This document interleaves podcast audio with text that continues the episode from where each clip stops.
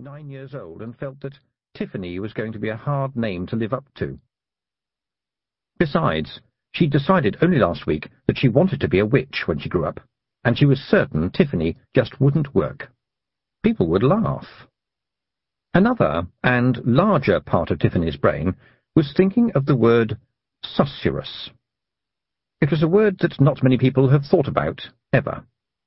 As her fingers rubbed the trout under its chin, she rolled the word round and round in her head. Susurrus. According to her grandmother's dictionary, it meant a low, soft sound as of whispering or muttering. Tiffany liked the taste of the word. It made her think of mysterious people in long cloaks, whispering important secrets behind a door. Susurrus, She'd read the dictionary all the way through. No one told her you weren't supposed to.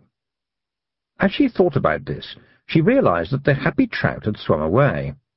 But something else was in the water only a few inches from her face. It was a round basket, no bigger than half a coconut shell, coated with something to block up the holes and make it float. A little man, only six inches high, was standing up in it. He had a mass of untidy red hair, into which a few feathers, beads, and bits of cloth had been woven. He had a red beard, which was pretty much as bad as the hair. The rest of him, that wasn't covered with blue tattoos, was covered with a tiny kilt. And he was waving a fist at her and shouting, Crivens! Gang awa out to hear, ye daft wee hinny! Where the green heed? And with that he pulled at a piece of string that was hanging over the side of his boat, and a second red-headed man surfaced, gulping air. "No time for fishing," said the first man, hauling him aboard. "The green heat's coming." "Crivens!" said the swimmer, water pouring off him. "Let's off ski." And with that he grabbed one very small oar, and with rapid back-and-forth movements made the basket speed away. "Excuse me," Tiffany shouted. "Are you fairies?" But there was no answer. The little round boat had disappeared in the reeds. Probably not, Tiffany decided. Then, to her dark delight, there was a susurrus. There was no wind, but the leaves on the alder bushes by the river bank began to shake and rustle. So did the reeds, they didn't bend, they just blurred. Everything blurred, as if something had picked up the world and was shaking it. The air fizzed. People whispered behind closed doors. The water began to bubble just under the bank. It wasn't very deep here. It would only have reached Tiffany's knees if she'd paddled, but it was suddenly darker and greener, and somehow much deeper. She took a couple of steps backwards just before long, skinny arms fountained out of the water and clawed madly at the bank where she'd been. For a moment she saw a thin face with long, sharp teeth, huge round eyes, and dripping green hair like waterweed, and then the thing plunged back into the depths. By the time the water closed over it, Tiffany was already running along the bank to the little beach where Wentworth was making frog pies.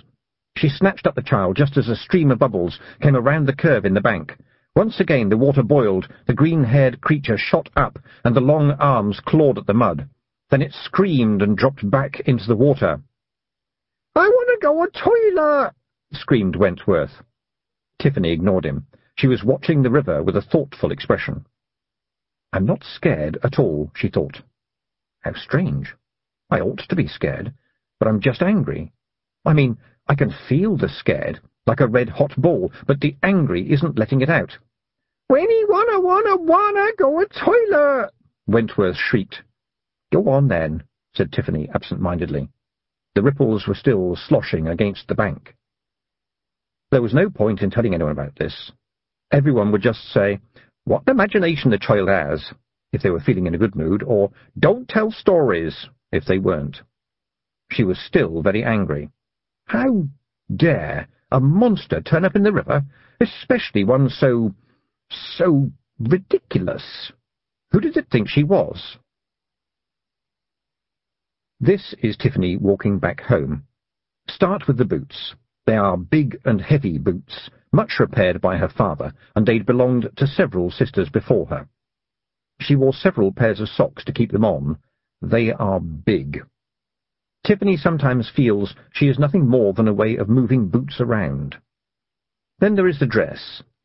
It has been owned by many sisters before her, and has been taken up, taken out, taken down and taken in by her mother so many times that it really ought to have been taken away.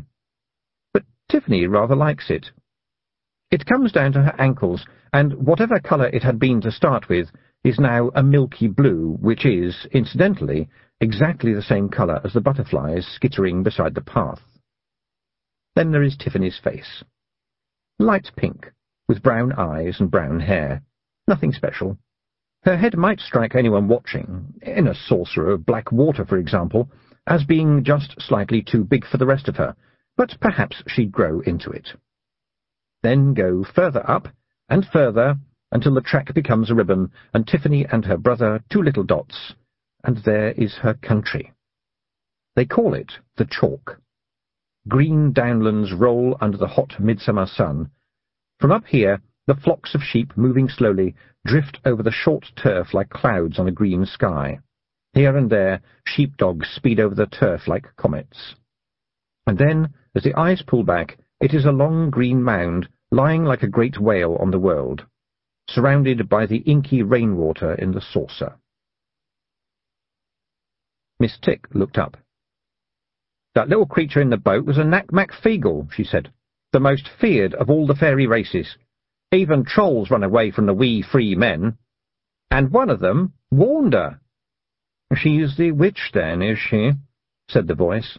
At that age, impossible, said Miss Tick. There's been no one to teach her. There are no witches on the chalk, it's too soft. And yet, she wasn't scared.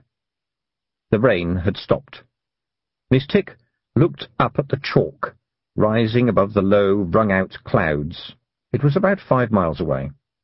This child needs watching, she said, but chalk's too soft to grow a witch on. Only the mountains were higher than the chalk. They stood sharp and purple and grey, streaming long trails of snow from their tops even in summer. Brides of the sky, Granny Aching had called them once, and it was so rare that she ever said anything at all, let alone anything that wasn't to do with sheep, that Tiffany had remembered it. Besides, it was exactly right. That's what the mountains looked like in the winter, when they were all in white and the snow streams blew like veils. Granny used old words and came out with odd, old sayings. She didn't call the downland the chalk, she called it the wold. Up on the wold, the wind blows cold, Tiffany had thought, and the word had stuck that way. She arrived at the farm. People tended to leave Tiffany alone. There was nothing particularly cruel or unpleasant about this, but the farm was big and everyone had their jobs to do, and she did hers very well, and so she became, in a way, invisible. She was the dairymaid, and good at it. She made better butter than her mother did, and people commented about how good she was with cheese. It was a talent. Sometimes, when the wandering teachers came to the village, she went and got a bit of education but mostly she worked in the dairy, which was dark and cool. She enjoyed it. It meant she was doing something for the farm. It was actually called the home farm. Her father rented it from the baron who owned the land, but there had been Achings farming it for hundreds of years, and so, her father said, quietly sometimes after he'd had a beer in the evenings, as far as the land knew, it was owned by the Achings. Tiffany's mother used to tell him not to speak like that, although the Baron was always very respectful to Mr. Aching since Granny had died two years ago, calling him the finest shepherd in these hills, and was generally held by the people in the village to be not too bad these days. It paid to be respectful, said Tiffany's mother, and the poor man had sorrows of his own. But sometimes her father insisted that there had been Achings, or Akins, or Arkens, or Akens, or Akens. Spelling had been optional mentioned in old documents about the area for hundreds and hundreds of years. They had these hills in their bones, he said, and they'd always been shepherds. Tiffany felt quite proud of this in an odd way, because it might also be nice to be proud of the fact that your ancestors moved around a bit too, or occasionally tried new things. But you've got to be proud of something. And for as long as she could remember, she'd heard her father, an otherwise quiet, slow man, make the joke the one that must have been handed down from aching to aching for hundreds of years. He'd say, Another day of work, and I'm still aching.